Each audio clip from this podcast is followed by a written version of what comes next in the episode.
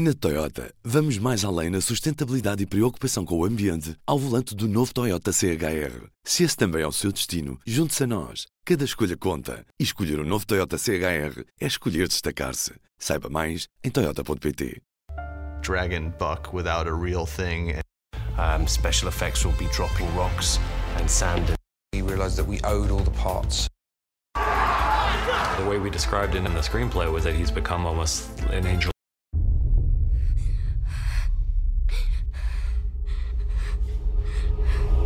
Ora viva, eu sou o Ruben Martins e este é o P24. Antes de tudo, vou tranquilizar-vos. Este episódio não tem spoilers. Tem sim a Joana Amaral Cardoso e a Liliana Borges. É, pode Ah, é? ser, pode ser, pode ser. Então, como é que vai ser? Tu vais fazer as perguntas? Sim, sim, sim. Aquilo que a Guerra dos Tronos tem de especial é uma e muitas coisas ao mesmo tempo, como tudo que é complexo e, e interessante por isso.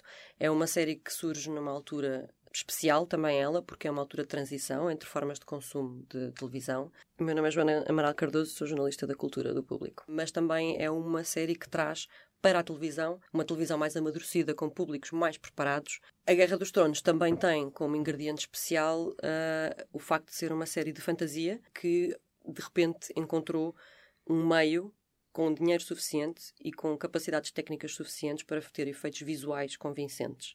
É outro grande segredo do seu sucesso. O que é que leva as pessoas na era do streaming a quererem assistir à série em direto? Liliana, tu que eras uma das pessoas que às duas da manhã É ligavas à televisão. Eu, eu, eu tenho uma particularidade com esta última temporada, que é, eu não comecei a ver a Guerra dos Tronos quando a Guerra dos Tronos chegou. Eu comecei a ver há dois anos, muito por obrigação social. Vá, eh, os meus amigos tanto falaram disso que eu, que eu acabei por ceder. Eu sou Liliana Borges, sou jornalista online no público, e portanto estou a experimentar uma coisa que nunca tinha experimentado com esta, com esta temporada, que é ter de aguardar durante uma semana para ver eh, o próximo episódio.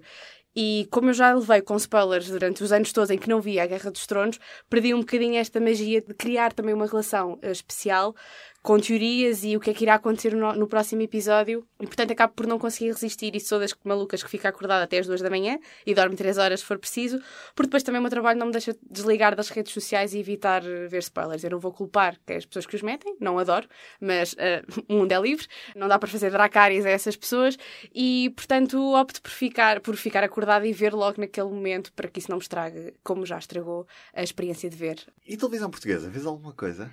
Televisão vejo muito pouca. Comecei agora a ver uma nova série da, da RTP, a Frágil. Três amigas que começam a idade adulta procuram encontrar-se, resolver os problemas clássicos dos millennials e, pelo meio, aprender a ultrapassar as mágoas mais profundas, ajudando-se umas às outras mas vejo-a no telemóvel. É mais prático não ter que estar ali em frente ao, ao esse, esse, culto de estar no sofá a ver uma série ou ver um, um programa, guardo para, para alguns programas em específico. Joana, temos assistido a uma aposta da RTP nestas séries para o ambiente digital.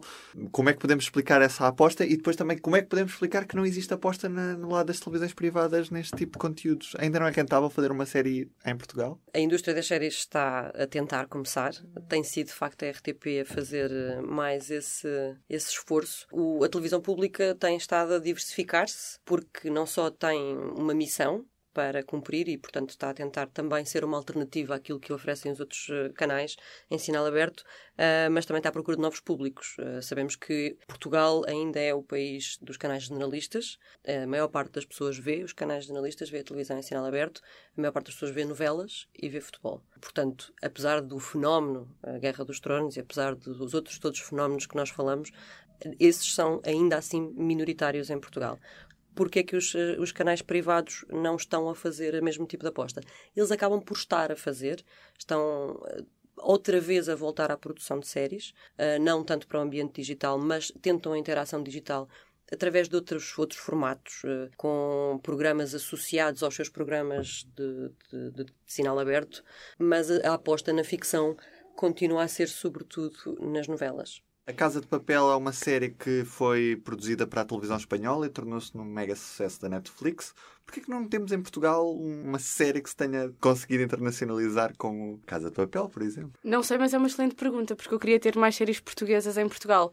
A Joana respondeu, respondeu há pouco sobre, sobre essa falta de aposta. Não sei se haverá uma falta de público, porque o que nós vemos é que, apesar de ser uma minoria, acho, que, acho eu que poderá haver audiência para isto, uma audiência que está a crescer. Um, então isto não faz sentido nenhum. Faz. Existe, existiu um fenómeno desse género em Portugal, que curiosamente é um formato espanhol e que nós adaptámos, que é o Conta-me Como Foi e que vai voltar. E o regresso do Conta-me Como Foi, tal como também houve um sucesso grande em séries portuguesas já na última década, como o Bem-vindos a Beirais, mas em um formato diferente. Mas o, o facto do Conta-me Como Foi regressar é também um sinal dessa vontade de querer fazer séries para o grande público, porque esse grande público existe, tens toda a razão. É uma questão de também de equilibrar fasquias e capacidade de produção e orçamentos. Os orçamentos em Portugal são muito, muito mais curtos do que os internacionais. E mais uma vez o Conta Como Foi é um produto da RTP e não de um, de um canal privado, Sim. o que, o que não deixa de ser interessante. Mas noutro formato também podemos lembrar-nos na TVI do Inspector Max, tinha o seu público juvenil. Existem de facto outros exemplos, mas a indústria é muito dominada pelas novelas. Olha, e tínhamos as duas razões, tens noção disso. No fim do episódio, a Reigns of Castamere misturada com a Light of the Era. Seven. Então, é as duas misturadas, só que eu reconheci e o início foi, para mim foi mais. Com a Joana e a Liliana já de saída do estúdio, do P24, eu me despeço. É tudo por hoje. Bom dia. Um grande abraço. Não se esqueça de subscrever este podcast. Estamos na aplicação do público, no Spotify, no SoundCloud e no iTunes. Onde quer que esteja, o público fica no ouvido.